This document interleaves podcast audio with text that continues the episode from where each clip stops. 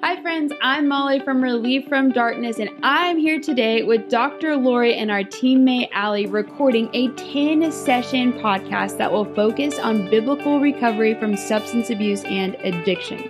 So each session will focus on the CPR of recovery principles along with biblically based steps to walk into identity and freedom. So these steps have been influenced by the 12 step program of AA and take us deeper into the biblical foundation of recovery. So, with that, Dr. Lori, can you remind us what is CPR? Molly, I am so glad that you asked. Connection is C, and we have to connect with God, ourself, and others. The P happens to be psychoeducation because there is nothing more complex or fascinating on planet Earth than you guessed it, the brain. and in our brain, there are two fabulous areas that we all need to know about, and that is the amygdala, which Molly affectionately refers to as the Amalama Ding Dong.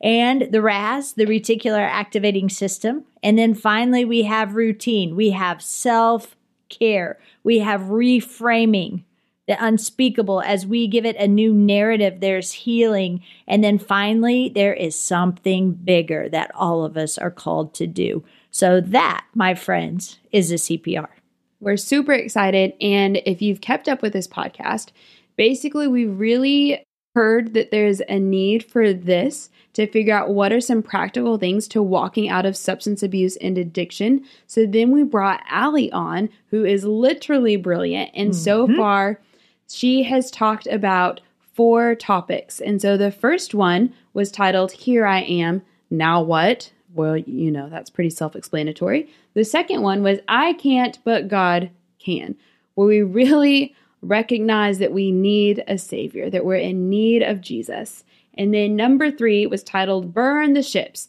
No excuses. Here we are, we're doing it. And then number four was titled I Got Spinach in My Teeth. Ew.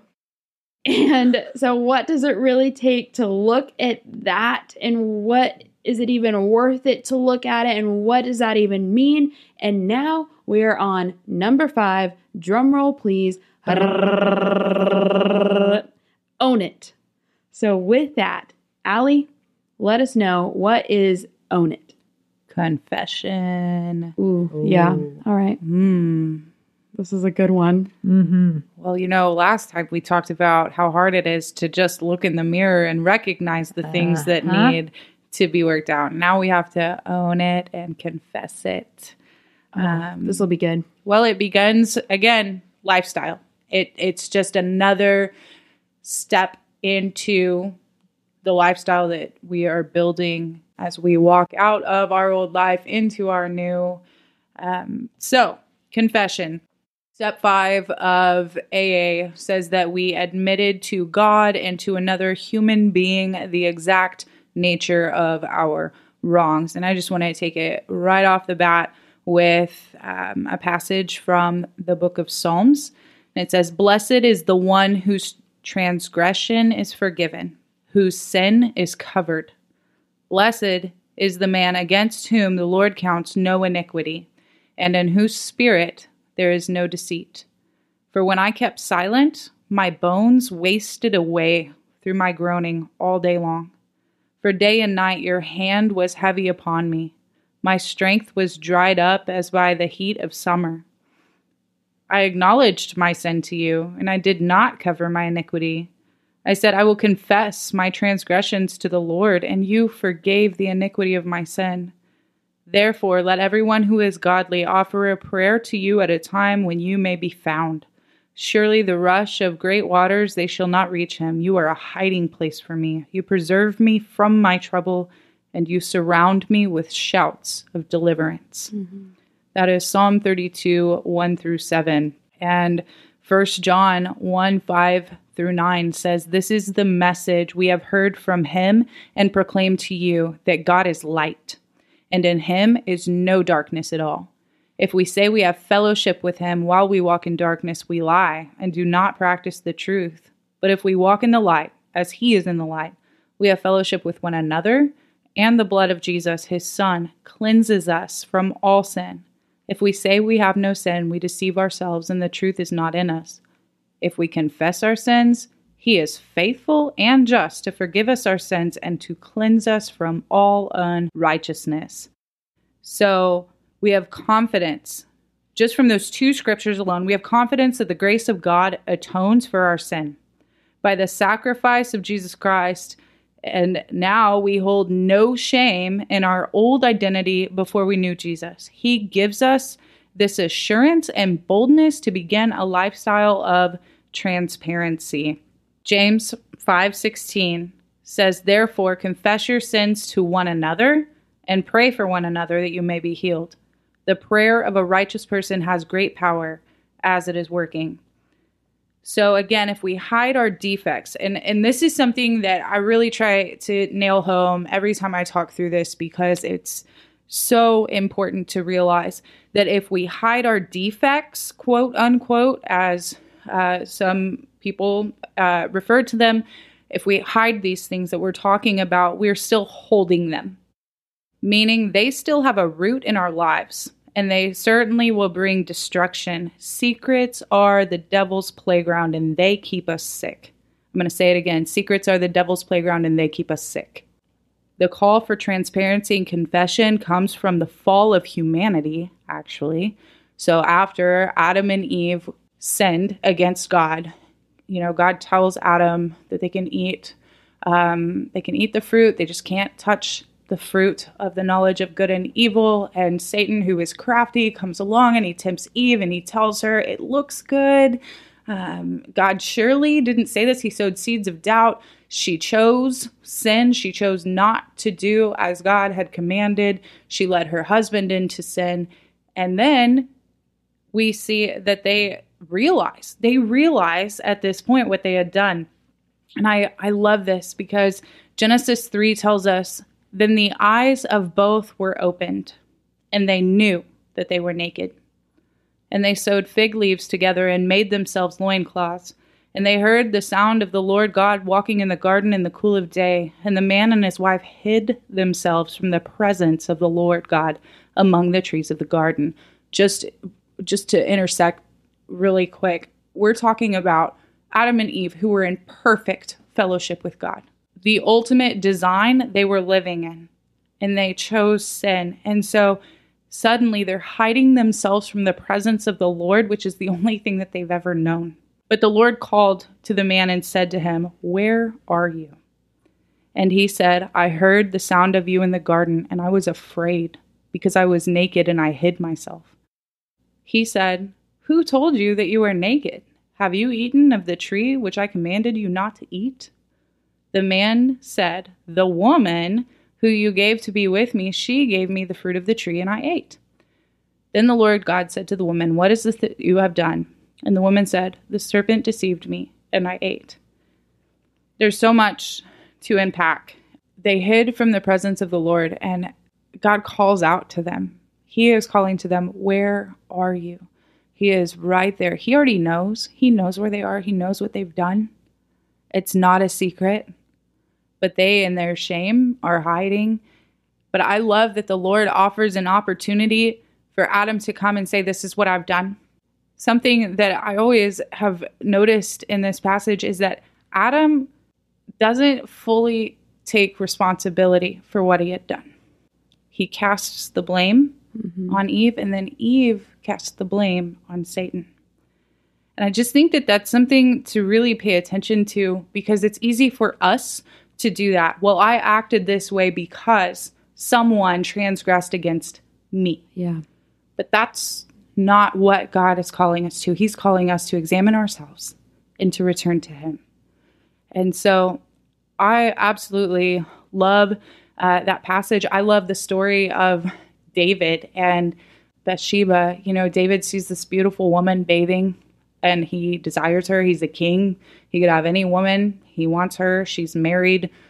He gets her pregnant. Her husband is honorable and he is at war fighting for his country. The king himself is at home while his men are out fighting. And so after he realizes that she is bearing his child, he calls the husband home, not to say this is what is done, but so that the husband would sleep with his wife. And then David wouldn't have to deal with the sin of what he had done, uh, the the result of the sin that he had committed. And so instead of even at that time repenting, Uriah goes back out to war and David has him killed. And so it's like he made a decision and rather than confronting it, it just continued and he was in this spiral and this uh, of of sin and a cycle that was just like getting deeper and deeper. And so God sends Samuel to confront David with his sin, and we see throughout Scripture that David he got angry at how Samuel presented it to him. Samuel came to him with this uh, quote unquote story that he was saying, What would we do here? And when David is like, Okay, well, we're going to call this man to judgment for what he has done, Samuel says, But this man is you. And he's confronted right there with his sin, and we see David repents. Mm-hmm. He repents, and all we can we can see through his writings of scripture, his heart being poured out, and him recognizing all of these things. God, I have messed up, and but you are faithful to forgive. Um, like we just read, you are the hiding place. You have covered my sin. You have forgiven me. But it started with that confrontation and that confession. We have to get real. We have to get real. Secrets are the devil's playground, and secrets keep us sick. Mm-hmm. You can't crucify what you cover, yeah. right? Okay. So God already knows, but do we trust Him to help us heal from these things that we're dealing with, from the hard things that we're finally confronting that we've probably been stuffing down for years and years and years? Maybe we don't even realize that they are there until we've started listing out all the things and and really just examining our hurts and and our behaviors and the things our strongholds or what drives us to go maybe use or uh, drink or you know pursue any habit that we picked up in that lifestyle of addiction. It's just really important for us to know that he god he is faithful he is just he is our victory to overcome he is our confidence he is our hope and he won't ever let us go and i i can't speak for everybody but i know that's a that's a big thing for me to trust in my god because he's not going to leave me. He's not going to abandon me. He's not going to forsake me. I belong to him. Mm-hmm. And I can have trust that when I mess up, and I do, or when the things of the past come up, and, and sometimes they do, and I'm like, oh Lord, I never saw this, I never realized this. But I can take that to him and I can trust him to help me work out my salvation in that matter. And it's a it's a safe place. It's safe because he is trustworthy. None of us necessarily are. Yeah. But he is. And the second part of this step being and to another human being, I am sure that Lori probably would have some great insight to this, but it's really important for us to be able to go to somebody with flesh on and say, here are, here's all this stuff, but we need to have wisdom in who we do that with. And so if there if you are in a place where maybe there's nobody that you actually trust, I would say take some time and build your community and find safe people who, first and foremost, are going to point you to Jesus mm-hmm. because He is the healer.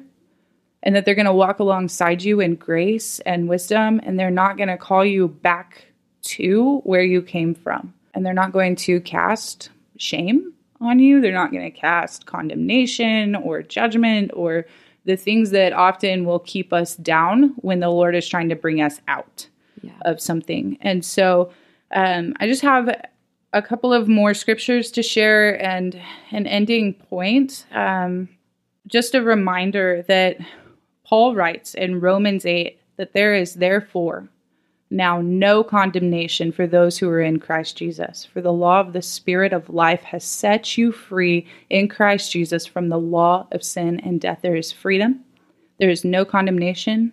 And then further on in that chapter, Paul writes, Likewise, the Spirit helps us in our weakness. For we don't know what we ought to pray for, but the Spirit Himself intercedes for us with groanings too deep for words. And he who searches hearts knows what is the mind of the Spirit, because the Spirit intercedes for the saints according to the will of God. And we know that for those who love God, all things work together for good for those who are called according to his purpose. So even when maybe we're in a place of of being prompted to pray and we don't have the words, we don't fully understand what it is that we're even supposed to be praying for, we have confidence. The, the Spirit is already praying. The Spirit is already yeah. taking those things. The Lord is the one who searches our minds and, and the mind of the Spirit. And so, as we're taking these hard things, if we don't have every detail that we think we should have, the Spirit knows what's going on and, and is working on our behalf before the throne of God. And I love that. I have assurance in that. Um, it's another thing that I just hold on to that the Lord, the Lord is, He's the one that's doing all of this. Right. In me and through me. And that I don't have to live with my head down because of the things that I once did or who I once was, because that's not who I am anymore. And so confess and be free. Um, this step is the first towards actively living by faith in your recovery by and and it just is building on a lifestyle of transparency. We've got to live in transparency. Absolutely. And this reminds me of the woman at the well, of course.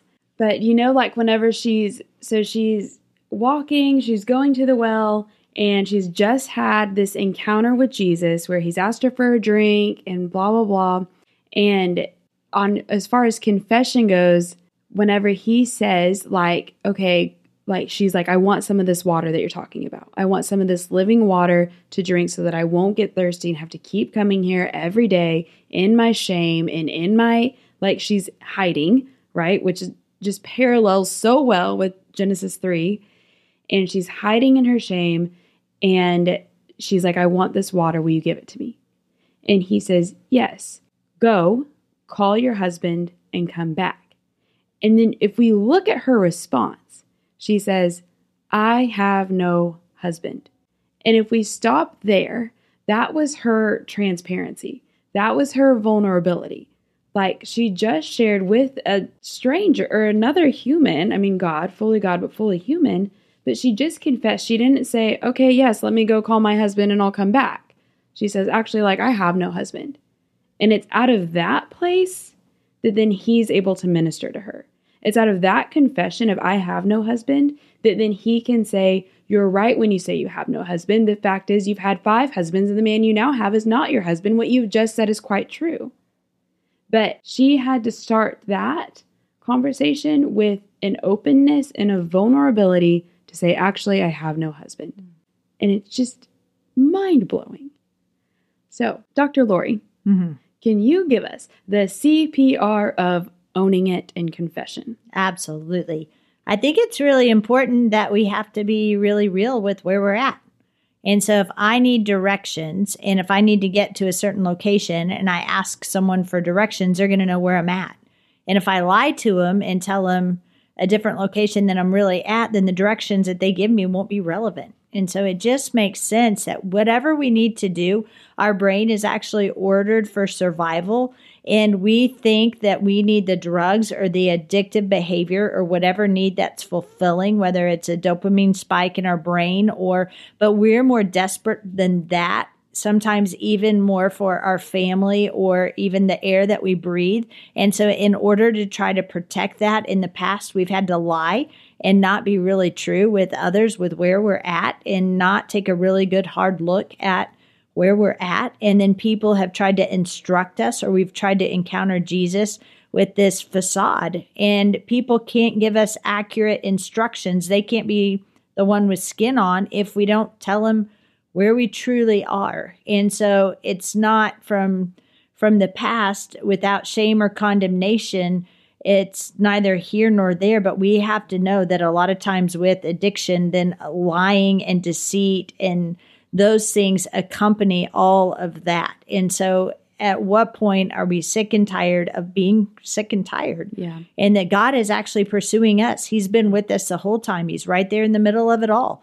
And I love with the David and Bathsheba, then ultimately, then God sent someone to David so that he would have a realization of where he was. I want to read Mark 422 and I'll read it out of the New Living Translation, it says, For everything that is hidden will eventually be brought up into the open, and every secret will be brought to light.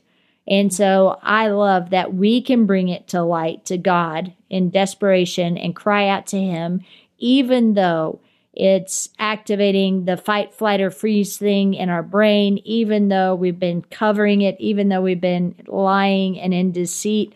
At some point, we just have to stop, confess, and get really real with also someone with skin on so that we can get the right instruction and that somebody who's walking alongside of us can give us accurate information so that we can get where we need to be.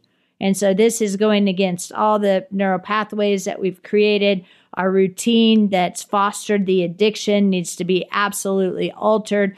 Probably more than likely, the people that we've hung around with, we can no longer be around. The familiar environments that trigger the addiction cycle have to be modified, but it all starts with just the confession of being really real with where we are and what needs to happen. So, Dr. Luke, can you go into a little bit more detail of like who safe people are, or how would you identify someone who you should confess to, or maybe people that you shouldn't?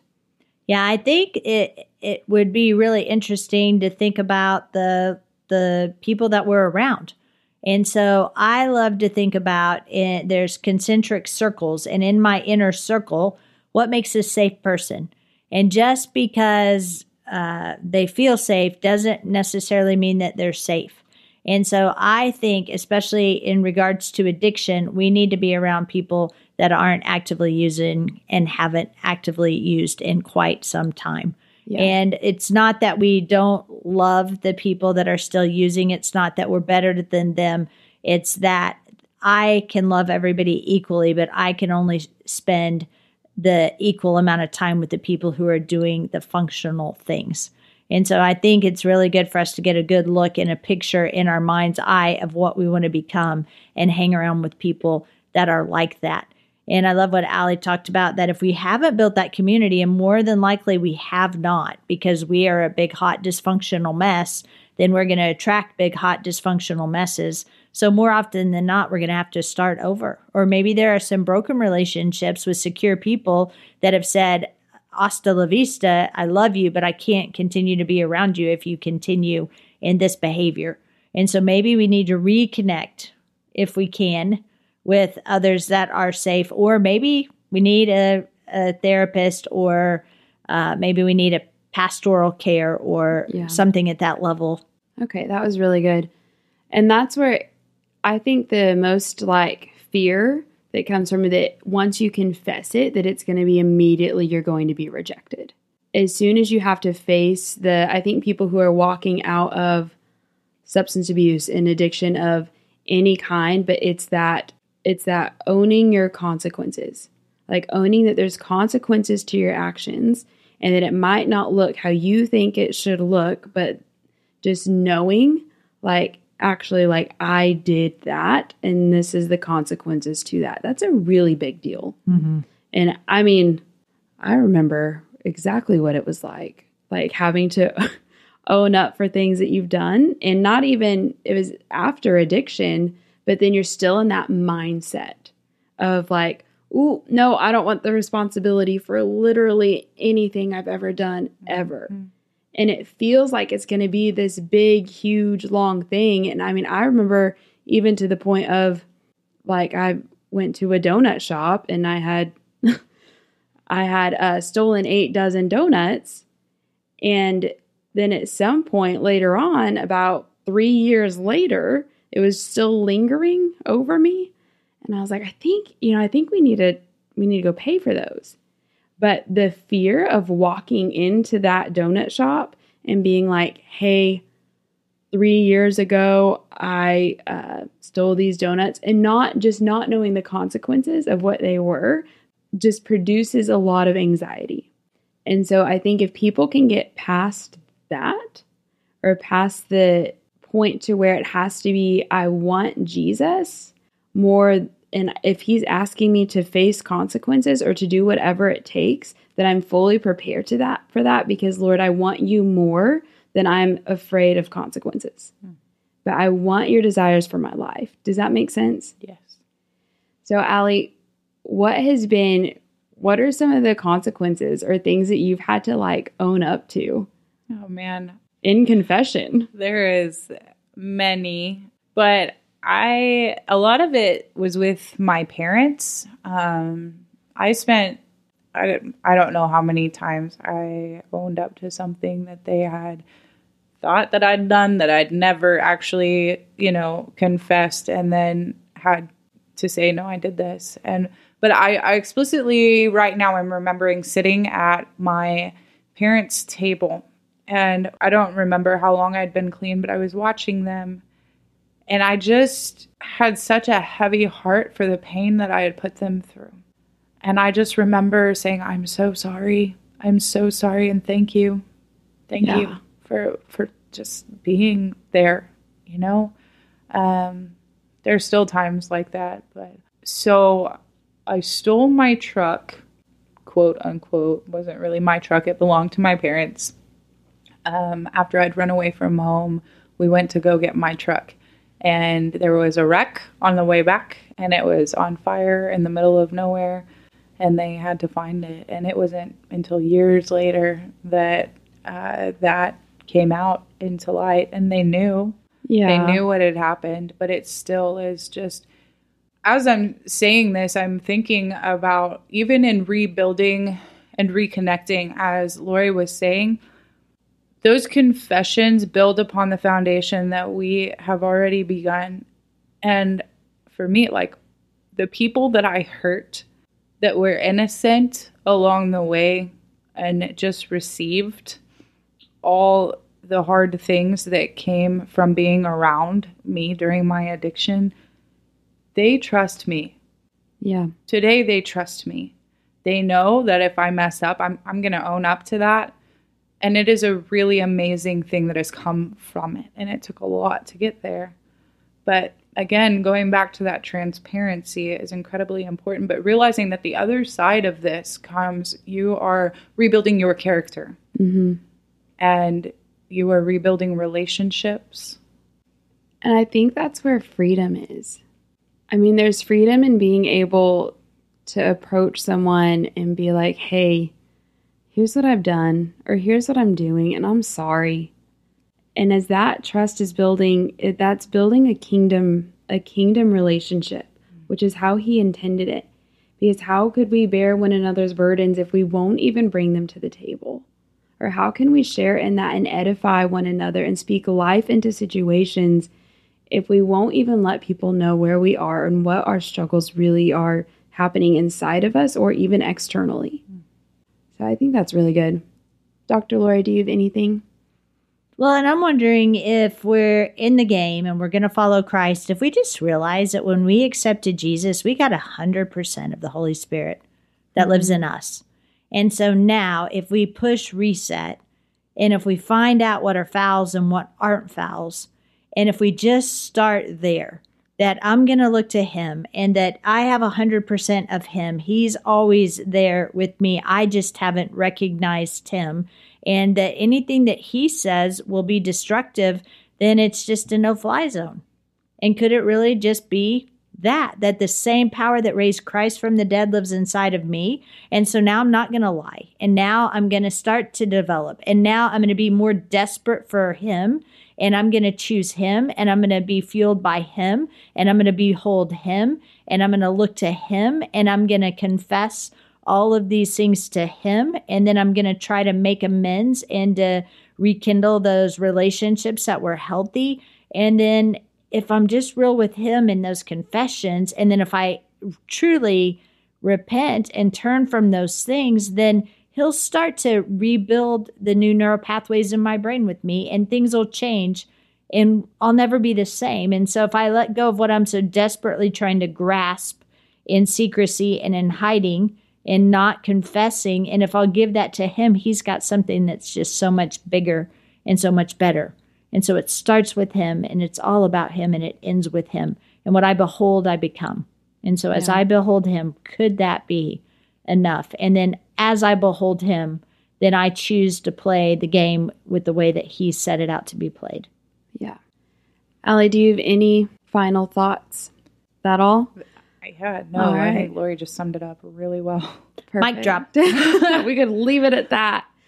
Okay, so here's what I'm hearing is if you're in this place, if you're in this place when it's time to confess and there's something being highlighted by the Holy Spirit of something that needs to be brought to the light to bring you freedom, that if there's something going on, like don't be like how David was whenever it just spirals when you get into a sin cycle that just goes deeper and deeper, and then suddenly you don't know how you even got there. But if he's highlighting something, that now's the time to bring it to the light. And now's the time to find safe people who are thrusting you towards Jesus and to own it, to own the things that you've participated in, the things that you've done, or the things that have been done to you, and get into a safe community that's that's loving you straight to Jesus and that will that will encourage you and strengthen you and and help you with your faith walk and find them and let it out and confess it to Jesus and let him know exactly where you are. And don't hide in shame and in and in condemnation because that's never from him that's the thing that will drive us away but we need to run towards god we need to run towards him whenever things look hard or whenever we're doing something that we shouldn't be doing or there's secret sin so that's what I'm hearing that now's the time, you guys.